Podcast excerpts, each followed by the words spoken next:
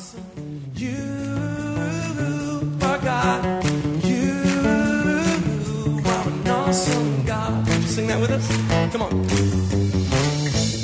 that as you listen to this message, you will be challenged and encouraged through God's Word. Here at Heartsease Family Life Church, it has always been our desire to see people's lives totally impacted and changed. His Word promises to accomplish that. For more information in regards to our church, you can call us at two two five, two seven four, one six zero seven or visit us on the web at w w w dot h f l c dot u s. We look forward to hearing from you. Be blessed now as you listen to God's Word.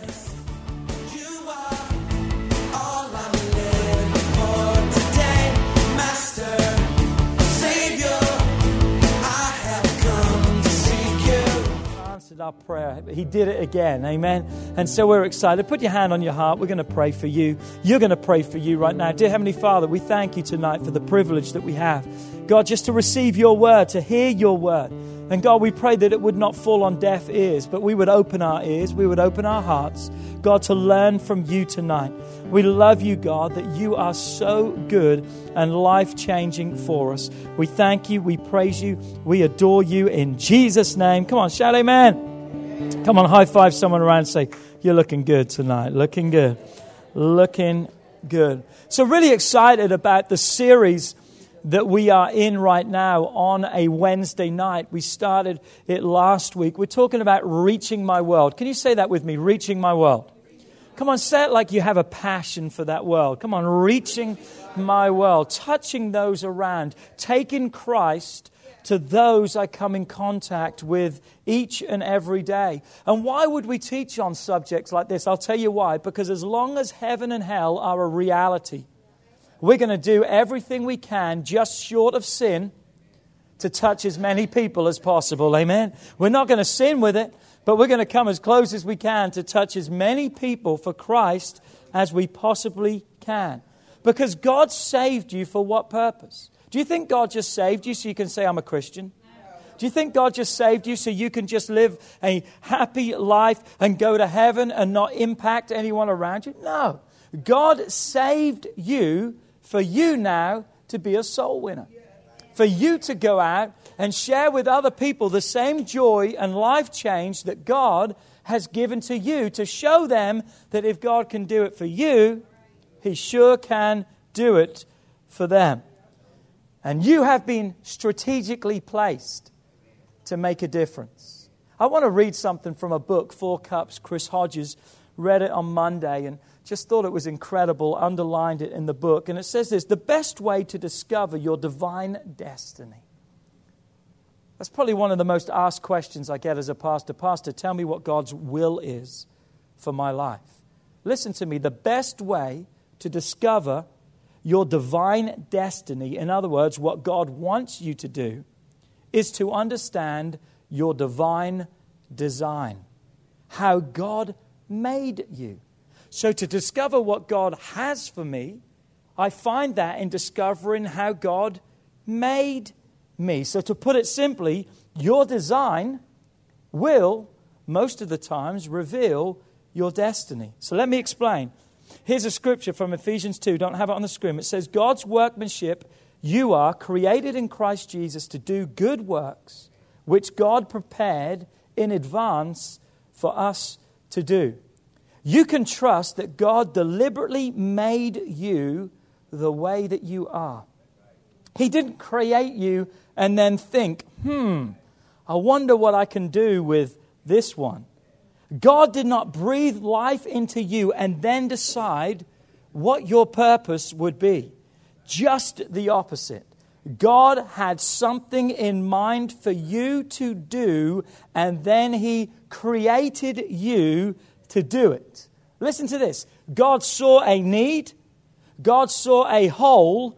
God saw a vacancy in the world, and He designed you to fill it.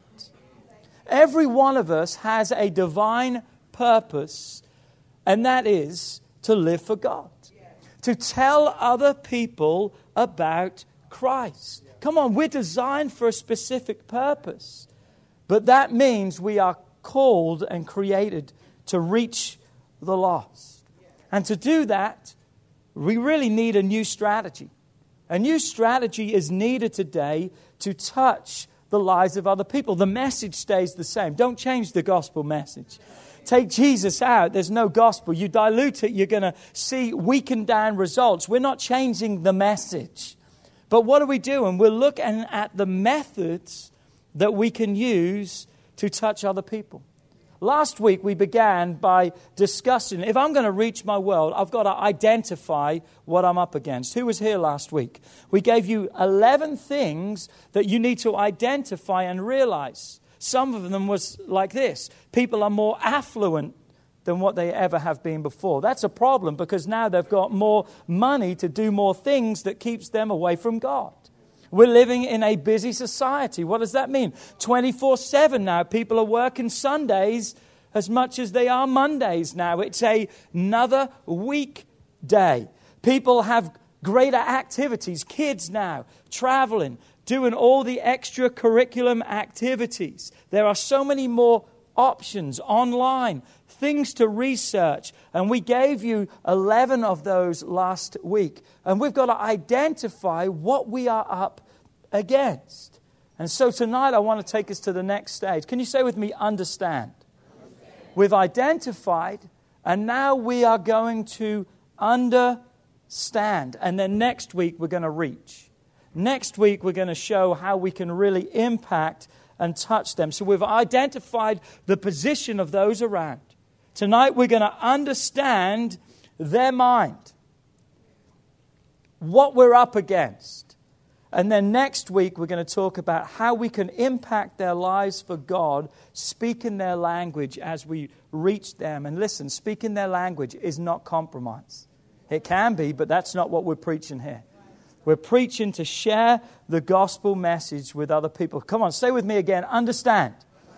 So let's talk tonight and discover about the characteristics of today's unchurched person. If we were to look at today's unchurched person versus someone who was unchurched ten years ago, we're going to see there's been a real change. A real change. One of the greatest changes that we're going to see is between the years. It's a change of mindset that's radically changed, and our culture is changing that even more and more. So we need to be able to deal with or understand the new mindset that we're dealing with when we're talking to people, because if we don't understand their mindset, we're going to be literally talking a different language. We're going to be talking something that they're going to look at us and say, man, you are weird, not in the good way. You are weird in the crazy way. And they're going to turn away. You're going to be telling them about God and trying to show them this, and, and they're not going to hear it. Why? Because we've got to understand what we're up. So we're going to go through a list tonight. And I really believe this will really challenge some of the assumptions that we have and we have held on to for years. Well, this is how I'm going to tell people about Christ. This is how we win them. This is how we've always done it. And if it was good enough for them, it's good enough for now. Maybe it is. But why not open your heart to see and say, maybe God can use a new method. Maybe God can use a new way for me to reach and to touch other people. Because what? There are many people out there that need Christ. I said there are many people out there that need Christ. And there are many infrequent attenders, unchurched people who in themselves have a bad mindset when it comes to Christianity and church. So I want to give you twelve things tonight. It's a lot, I know. I'm going to give you twelve things tonight. Make sure you're taking notes. We tried to have our notes up, but I don't think they came up for whatever reason. So we're going to work hard on that on Sunday. Miss Nancy had them all in tonight, so I apologize for that. Trust me, nothing we did. It's just something that cyberspace did. Number one, are you ready? They don't all have big problems. They don't all have big problems. If we are waiting for unchurched people to show up because their lives are falling apart, we might be waiting a long time today. Okay? Yes, for sure, there are always people who in a crisis are finding God. Some of the greatest opportunities I've had to share with people is whether they've gone through a loss of a family member, or they've lost a job or a business, or, and they're just really brokenhearted. That crisis, that moment, the doctor's told them the report's not looking good. That crisis moment many times will bring people to God. But we can't rely on everyone having a crisis moment to find God. Because today, look around us today, there are many people who are quite content with their lives without God. Come on, they are quite content with their lives even without God. So sad, but true. So we have more self-made, if you can go back to that last slide, that's good, that's not yet, there you go. We have more self-made people today than we ever have before. What do I mean by that? People that think, I can do this on my own. I don't need God. I don't need church. I don't need Christianity. And in fact, many of those people today who think like that, they regard Christianity as a religion, as they call it. It's a relationship, but they call it a religion wrongly. They've regarded Christianity as a religion that's for weak, needy people that need someone to cling on to. Do you realize that? That's what Christianity has been labeled as. Oh, the needy people need that. I don't. I've got my life in order. Kelly and I know some people in our family like that. If you were to sit down with them and talk to them about church, they would pretty much tell you, I don't need that because I've got a good job, I've got good success, I've got a nice home, I've got everything going for me, so why do I need that? So if we're looking today for people to be in a great need, it's not going to happen across the board. There are going to be times and there are going to be moments. So here's what we've got to understand. You see, per, to every point tonight, I'm going to give you an understanding. Is that cool? Because that's what we want to do. So the first understand tonight is this. If we only know how to speak to discontented and people in a crisis, we will miss most of our neighbors. So we've got to understand that. If we're waiting for this big crisis to come and save the day, we're maybe going to miss a whole lot more than we're going to reach. So we need to understand a new strategy, a new plan needs to happen in our lives. Of course, church is still for the broken, don't get me wrong. And we have that. We have Crossroads. What a great opportunity. For people who are struggling, just needs, just needing that uplift, that help in life. I love that. That's what church should all be about. But we also need to be a church that's about the people who don't even know they're broken. And again, at Heartsease, is that's who we were. But now Encounter, we want people all walks of life to come and experience God for themselves. Look at this statement. We need to know how to speak to the person and not just to the need. And it's so important in our lives. What if they don't appear to have a need in our lives? We've got to be able to speak to that person. To just love them, just to conversate with them, hang out with them, build relationship with them. Because the reality is this, everyone has a need, just some are wearing a mask and blocking that need. And if you don't take the time to get beyond that mask, you'll never see the need. And you'll never be able to help meet the need. So all aren't going to have a crisis and a big problem, but all still need Jesus. Okay, number two, most are spiritual. Have you noticed how much more spiritual people are today? I tell you what, Pete can testify to this too. A massive adjustment coming from England over to America. When we came to America, nearly everyone you talked to had someone or something that was connecting them to a church. In fact, they tell us that over thirty percent of Americans go to church or are involved in some way and connected to church. And we can look and say, well, that's not that great, thirty percent. Pete and I came from England, less than two percent. Less than two percent went to church. Pete's testimony, if you've heard it, forty years of life before he came over to America.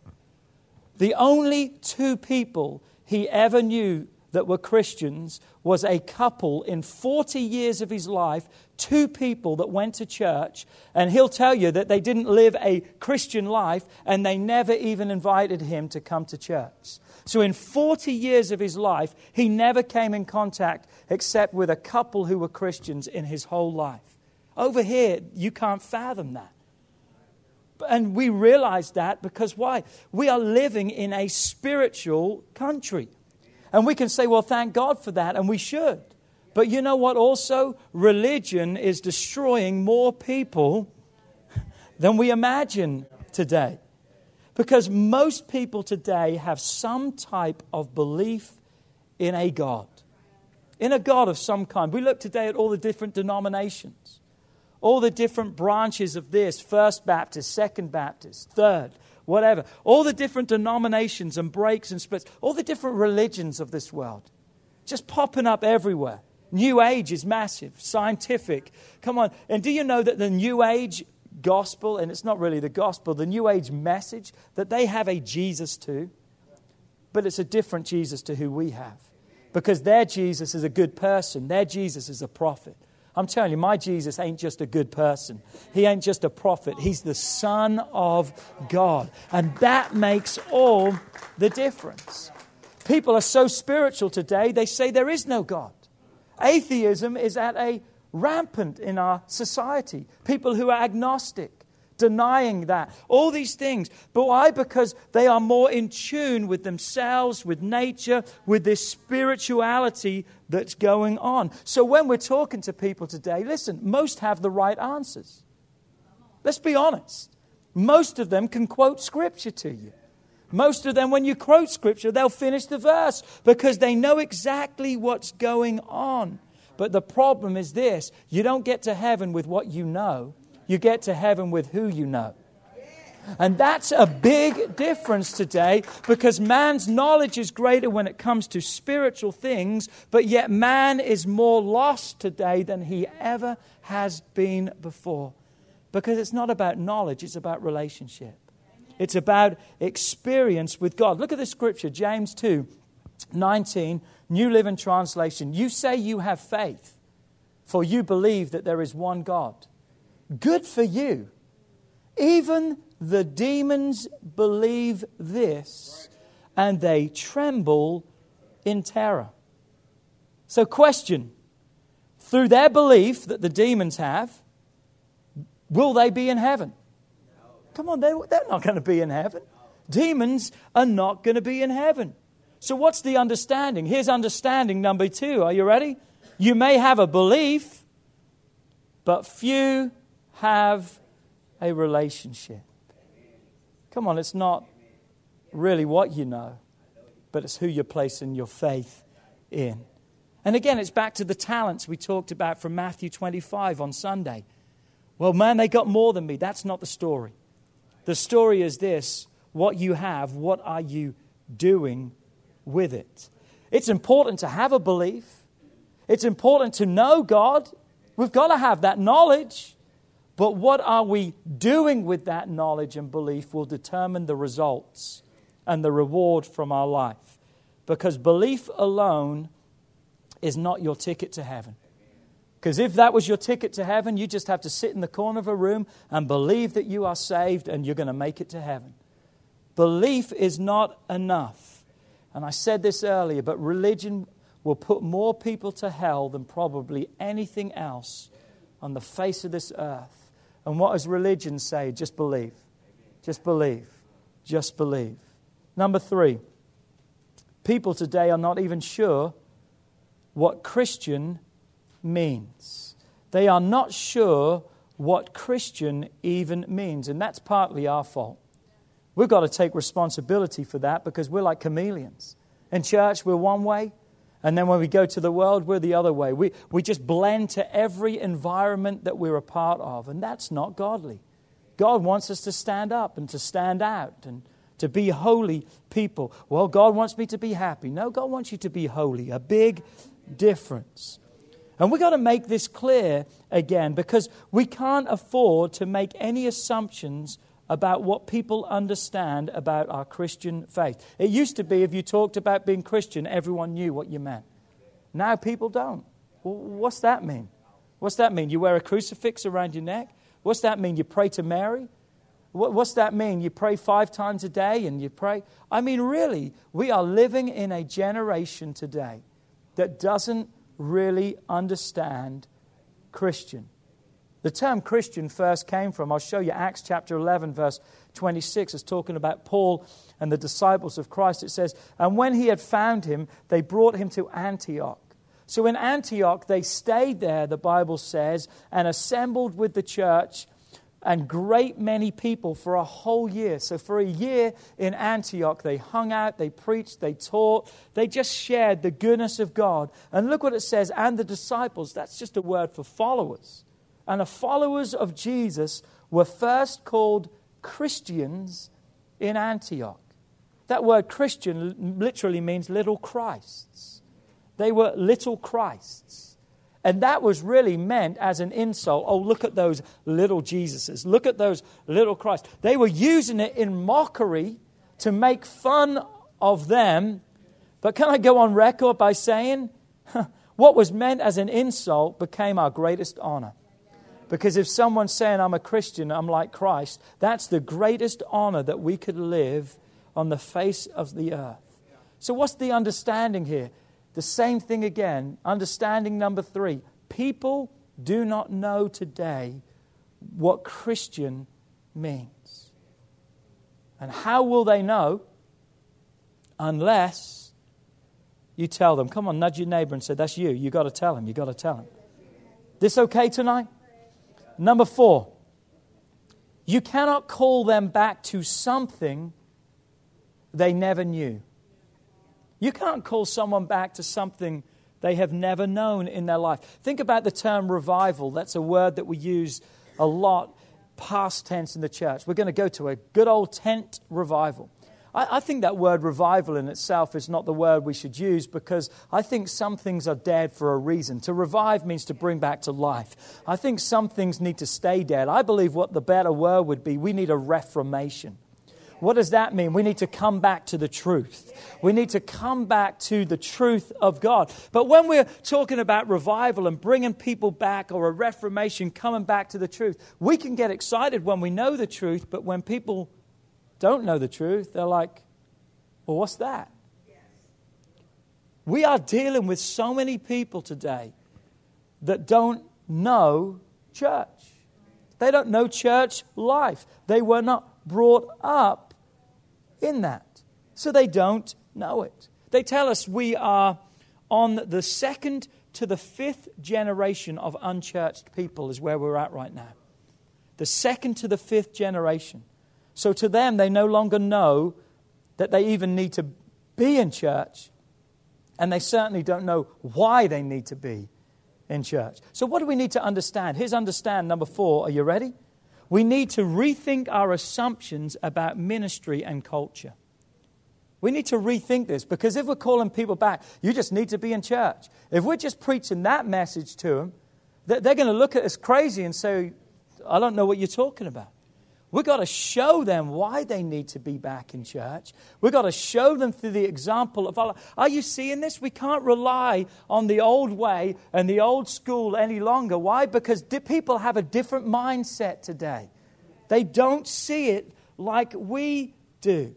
Come on. So what have we got to do? We can't rely on people to walk only through the doors of our church. Because if we're relying on that, we're not going to see people touch. We've got to take church to their world. We've got to take church to our workplaces, to our schools, to our neighborhoods. We've got to take Christ and be the example to them. Number five, many have tried church, but they have left.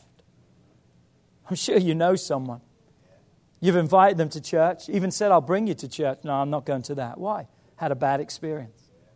Went to this church and this happened and that happened. Not going back to that.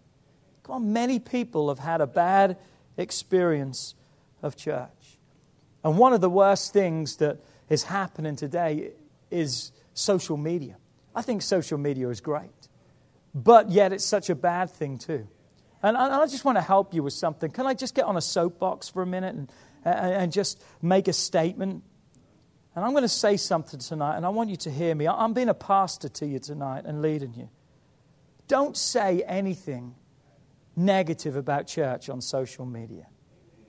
Don't post anything negative about other Christians on social media. Don't post anything about pastors, leaders, anyone that is Christian, even if it's true. Come on, if such and such has run off with this person's wife and everything, even if that's the God-honest truth, don't post that on social media. For what reason? You know why? Because you are spreading, you are spreading a lie. Oh, you say, well, that's the truth. No, what you're doing is deeper than that.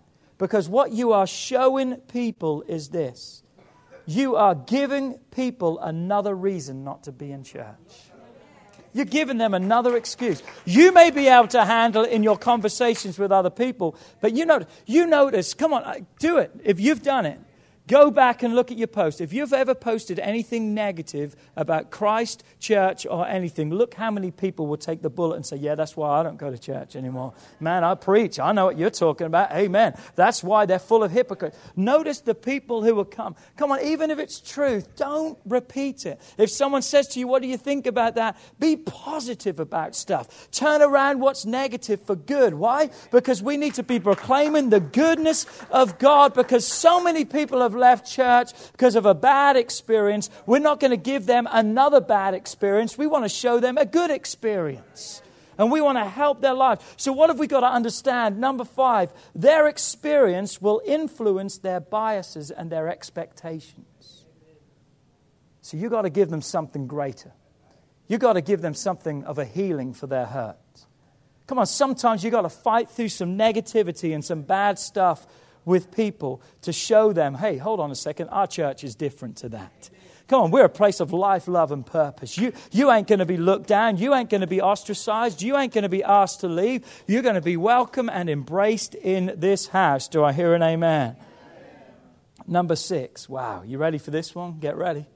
Come on. They want you to be a Christian. They want you to be a Christian. That's the mindset of people out there today. They're like, if that's who you are, then please be it. Please be a Christian. And this should really be a given. We shouldn't even have to preach about stuff like this because we should be already doing this. But there's too much hypocrisy today in the church. Our doing and saying need to line up. Unchurched people and people on the fringes of our church actually want you to follow Jesus authentically. People are looking for a reality today. They want you, they need you to follow Jesus authentically in your life. They need you to be an example because they are looking for something to follow. They really are. Come on, Saint Francis of Assisi said these words, and I think this is a great statement. He said, preach the gospel by any means possible. And if needed, use words. Come on, preach the gospel by any means. Be the gospel. Be the example for Jesus Christ. Come on, be that what God wants you to be. Because have you ever heard a light bulb talk? Has anyone ever heard a light bulb talk? A light bulb don't talk. It just shines. It doesn't have to tell you what it is. You know what it is because of what it does. Come on, you need to be a Christian by not what you say, but by who you are. Ah, they need you to be a Christian. People want to follow someone who is committed. I've had so many people say, man, I can't understand why my husband doesn't come to church. And I look at them and say, well, you don't come to church. Well, yeah, I do. I come at least every other week. Well, if you have no commitment to something or you have a lack of commitment to someone, how can you expect someone else just to say, well, I'm going to be more committed than them? You got to set the example. Are you with me tonight? You got to set the example for other people. I, I, I told you this so many times. I had a lady for months and months. We prayed for our husband to be saved. Every prayer request, altar calls. We prayed for our husband over and over again. I thought he was the biggest heathen on the face of the earth. He, all our prayers, and he wasn't. I met him at the grocery store one day. And I had a good time with him because I discovered some stuff in a couple of minutes. He said to me right off the bat, he said to me, you know why I don't come to church? That's how he greeted me. You know why I don't come to church? I said, man, tell me, please. We've been praying for you. He said, because of my wife. The wife who is asking prayer every service for him, he's, she's the reason he doesn't come, because who she is on a Sunday ain't who she is. People want you to be a Christian. People need you to be a Christian. So here's what you've got to understand. Understand number six. Is that where we're at? Understand number six. The most attractive thing that you can show to those around you is how much you love Jesus and his church. That's the most attractive. If you want to be dating someone, date someone who loves Jesus more than you. Date someone who has their hands in the air more than you. Come on, date someone who doesn't care. They just worship. Date someone who, who's tithing. Date someone. Come on, date someone who is further in love with, because that's the most attractive thing. Come on, be attractive to those around you by how much you love your Jesus and his church. I like what Andy Stanley said. Andy Stanley said this statement, and I one hundred percent agree with it. He said, we don't have to alter the content of our services for unchurched people. He said, don't change the content of the church to reach the unsaved. But what you should change is the experience. What does that mean? By the way they're greeted at the door. By the way that they're welcomed. By the example of people they see, the experience, the praise and worship, the life, the everything. We, we don't change the order of the service. We just better make sure that we're doing it in the right way. That we're creating the right experience for other people. So how do you do church? You don't get a second chance at a first impression. Number seven, they are intelligent, so speak to that. People are more educated today. They're more intelligent. They're using bigger words. They have a greater knowledge, and if they don't, they'll Google it and find it out. Amen? So they have a greater intellect today. So what we've got to be very careful is when we're sharing the gospel with them, when we're talking to them, we've got to watch that we're not speaking down to them. We're not speaking down to them. You know, even in my posture, when I'm talking to someone, if I'm coming and I'm talking to April right now and I'm talking to her about God, you know what most of the time I would always do when I'm talking to someone? I would get down on their level or lower than them. And I would just, why? Because I'm trying to relate to them. I'm not up here pointing the finger, because that's what Christianity was like for most people. That, that, that you're just accusing me and you think you're better than me. I, I'm, I'm lowering myself, because that's the example that Jesus did. He, he, he came as a servant.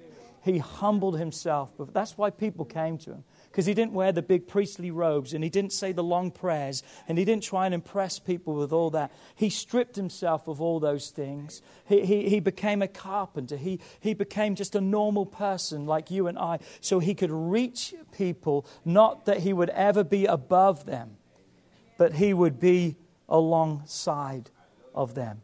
And I think that's so important in our lives.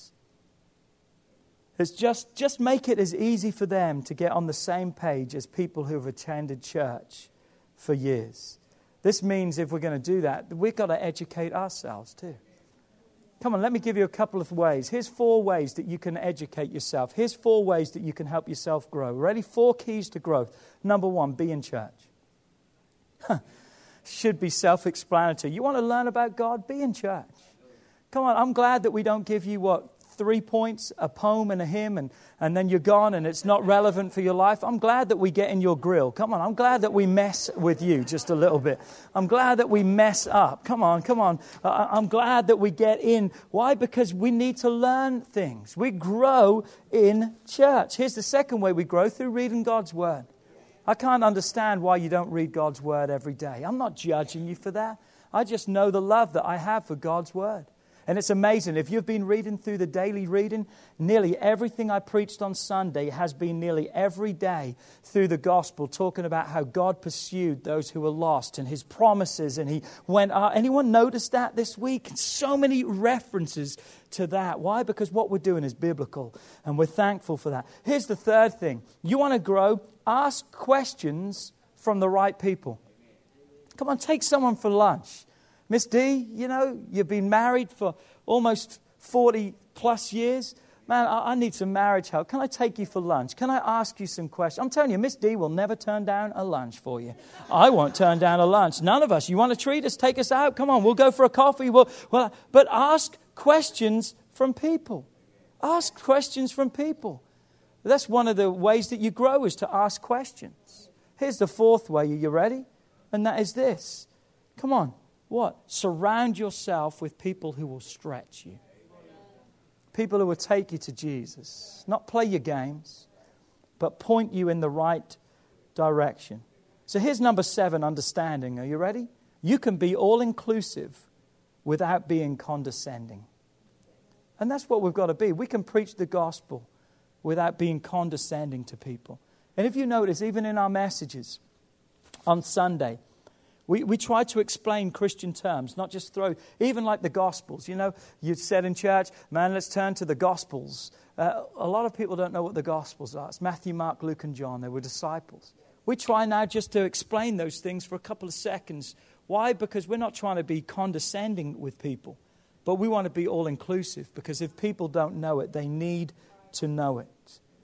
So people are more intelligent, just maybe don't know church. So we've got to help them with that. Number eight, I'm almost done. Just got four more to go. Hurry up. They hate hypocrisy. They hate hypocrisy. And that can be an excuse they use too. I mean, they, they don't even almost know what that means, and they just use an excuse. It's like something I saw. If you don't want to go to church, just tell me. Don't call me a hypocrite. But I hate hypocrisy too. You know why I hate hypocrisy? Because it undermines what I'm trying to do day in and day out in this church as we preach the gospel. Because we're trying to live the life. We're trying to be the life. And hypocrisy is undermining that. It's going against everything that we stand for. But it's amazing. People say, I won't go to church with hypocrites, but they go to work with hypocrites. They go to the L S U game with hypocrites. Huh? I know they expect more from churchgoers. But notice I said churchgoers and not Christians, because a true Christian can't be a hypocrite at the same time. What? Yeah, you heard me. A true Christian can't be a hypocrite at the same time. It doesn't work together. A churchgoer can, but not a true Christian. But what we got to understand is this: church is full of imperfect people too. And you better say amen to that, because I'm preaching to you just as much as I'm preaching. They expect us to be perfect when they come to church. We're not perfect. We have problems too. But here's understanding number eight. Are you ready? If a hypocrite is stopping you from getting to God, who's closer to him? Huh. If a hypocrite is stopping you from getting to God, who's closer? The hypocrite. Think about that. We like to judge people like that, but think about that. People in the world see enough of this. They see enough hypocrisy. It's everywhere. So if you are not a hypocrite, man, that speaks volumes, and you will be noticed in a crowd. And we will really stand out. Why? Because we need to stand out so we can reach out and touch other people. Number nine, people today love transparency. People are looking for reality today. They're tired of the smoke screens. They're tired of the lies. They're tired of being abused and hurt. People are looking for reality today. Would you just be real? That's what they want. God loves that too. That's what God wants. He wants us just to be real with him. He wants us to confess our faults and, and just come clean. And it's okay to share our weaknesses. It used to be in church, you can't talk about your weaknesses because that's not godly. Huh. So it means then that people have to think that they've got to be perfect to be godly. And that puts people in a greater condemnation than you can ever imagine. Because when we don't share our weaknesses, it makes us less relevant and out of reach to those around. Make sure that they hear the word sorry from your mouth. Make sure they hear the word I messed up, I screwed up, my bad. Make sure they see you take ownership and responsibility for those wrong things, and then see you get back up and pick yourself up. Come on, the old battle tactics from centuries ago was this. The commanders and generals would sit on the hill and they would bark down the orders and they would run off into battle. But you know what they realized? That wasn't a good way. Because when a decision needed to be made in the heat of battle, they didn't have time to go back to the top of the hill to find out what was happened. And many times they were defeated or overrun by a decision that could have been made. So what do we see happening? They started putting leaders. They started putting officers amongst the people. Why? So in the trenches they could make the decisions in the heat of battle. Come on, that's what we need to realize. God hasn't put us in this earth to be distant from other people. God's put us in there to be in the trenches with them, to be there alongside of them, to roll up their sleeves. Come on, people need to see your scars, because your scars are a testimony to God. Come on, this is a test, but now I went through it. Now I have a testimony. Come on, number nine, understanding number nine. Are you ready? People will admire your strengths, but they will identify with your weaknesses. And if you haven't got all these notes tonight, Miss Nancy's going to work tomorrow at getting this up, so hopefully it will be up tomorrow. We'll try and post this tomorrow, so hopefully you can find it. I'm going to make a statement right now. Are you ready? There are no perfect Christians, so stop auditioning for the part.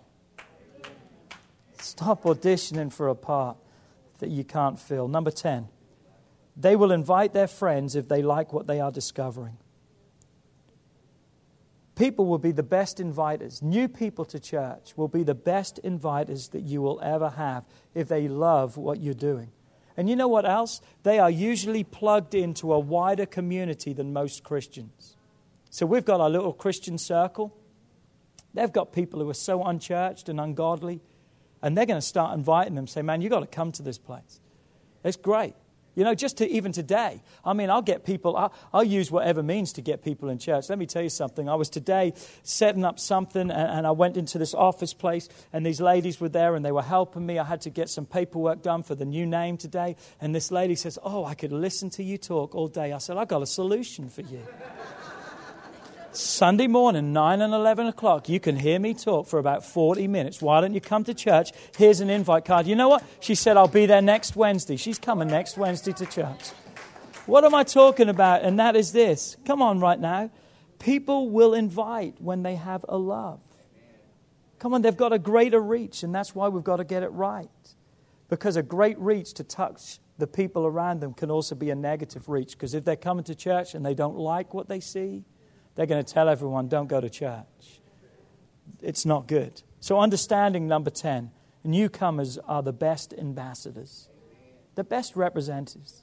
Keep it fresh. Number eleven, their spiritual growth trajectory varies dramatically. Everyone is at a different level, in other words, in their spiritual walk. So new people who are coming in, the growth and where they're in in their lives is, is completely different, because one size doesn't fit all anymore. So that's why we've got to clearly define the next steps, and we talk about that here. Here's your next steps. Be involved, get planted, be baptized, pay your tithes, come to church. Take those next steps in your life for what reason? Because they're important. But everyone's going to take those steps in their own time and in their own way. So what have we got to do? We've got to learn to celebrate the wins. What do I mean by that? If someone is attending church now once a month, that's a whole lot better than they did last year, because they didn't come once last year. So we've got to learn to celebrate the wins. They maybe haven't got it like we want them to have it, but celebrate how they have got it. Some people get all bent out of shape and say, man, I can't believe you don't read the King James Version Bible. Listen to me right now. I don't care what version you read. Just read the Bible. I mean, I think there's versions that are better than the others, don't get me wrong, but just read the Bible, because even if you're getting half-truth from that Bible, half-truth is better than no truth at all. Huh? So just read the Word of God. So understanding number eleven is this. Are you ready? Just be patient and supportive. Just be patient with some people. Some people will have that growth spurt and bam, go. Other people can be slow growers. Come on, late bloomers. Come on, turn to your neighbor and say, are you a late bloomer? But give room for growth. Because remember, any growth is still growth. Come on, say with me, understand. One more tonight, one more tonight, and my wife's going to kill me. She's in the nursery. She told me, keep it short tonight because I'm in the nursery. Some want to be anonymous and some don't. That's the different mindset. Some people don't need to be recognized. They don't want to be recognized. Some people do. That's a different personality between me and Kelly. Kelly will go into a room. She won't care. If someone says, if you're a visitor, put your hand, that's uncomfortable for her. Someone says, are you new in the house? Put your hand on. I'm like, well, yeah, I'm new. What's the big deal? No big deal. But different people respond in different way. Come on, some unchurched people come into church craving immediate connection. They, they want community, but others want to sit back unnoticed until they're ready to make the move. And we're going to be talking about this over the next few weeks. That's the culture that we want to create in this church. If someone is still searching, they're welcome here. Come on, if they're saved, they're welcome. But the unsaved are welcome too. Come on, those who are found, man, this is a place to go home. But those who are still lost, we want to help you too. Those who have maybe all the answers, all the answers they need, great. But we still want those who have the questions. Because we've got to watch how we greet and welcome people.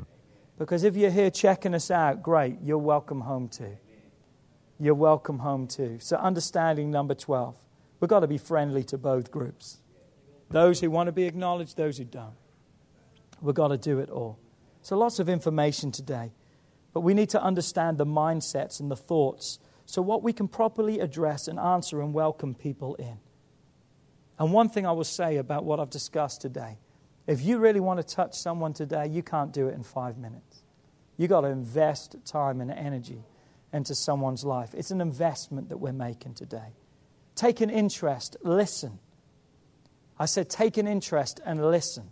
Notice I didn't even say talk yet. Listen to what they're saying. Show them through the actions of your life and then speak. Let your words back up your actions. Not your actions backing up your words. Reaching our world is so important as you are God's chosen vessel to do that. One more scripture, Matthew five sixteen. Let your light so shine before men that they may see your good works and they would glorify your Father in heaven. Bow your heads tonight. Dear Heavenly Father, help us. Help us to reach. Help us to touch. Help us to influence. God, the mindset of people around us is different, but it's not impossible. God, we just got to understand. We identified last week. Now we're understanding. And God, I pray that you would help us to take this understanding into their world. That, God, we can become a part of their lives so we can invite them into our world. And, God, we just pray that you would use us in so many powerful ways just to be a light and an example to bring hope to all those around us. Because, God, the world is hopeless without you, but people don't know that. And if we just go up to people and say, you need Jesus? Some people may say yes, and some people may say, who's Jesus? We've just got to realize we're in a different time. It's a different culture. But no matter the time, the culture, the mindset, the gospel message still can reach. And we've got to do our part to be that hands and feet to reach and to touch those who are lost. As every head is bowed and every eye is closed, Second World War, small village in France. We're so blitzed and bombed. In the middle of this village, in the square, in the center of the square was a beautiful statue of Jesus with his hands stretched out wide. One of the bombs blew the statue to pieces. The people of that city gathered all the pieces and put it safely away and said, when we rebuild this city, we're going to also rebuild this statue.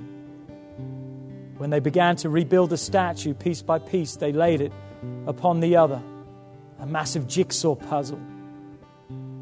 And when they finally got to the last piece, they amazingly realized the hands and feet were missing. No hands and feet. They're like, what are we going to do? There must be more. There's got to be another box. They searched everywhere. The hands and feet were missing. They said, man, we can't leave a statue like this incomplete. What will we do? They said, hey, it's getting late. Let's come back tomorrow and we'll figure it out. When they came back the next day, someone had put a sign at the foot of the statue that said something like this: there are no hands and feet of Jesus, because He has called us to be His hands and feet. You're called to carry the gospel. You're called to be the gospel, the reach, the touch for Jesus Christ. I wonder.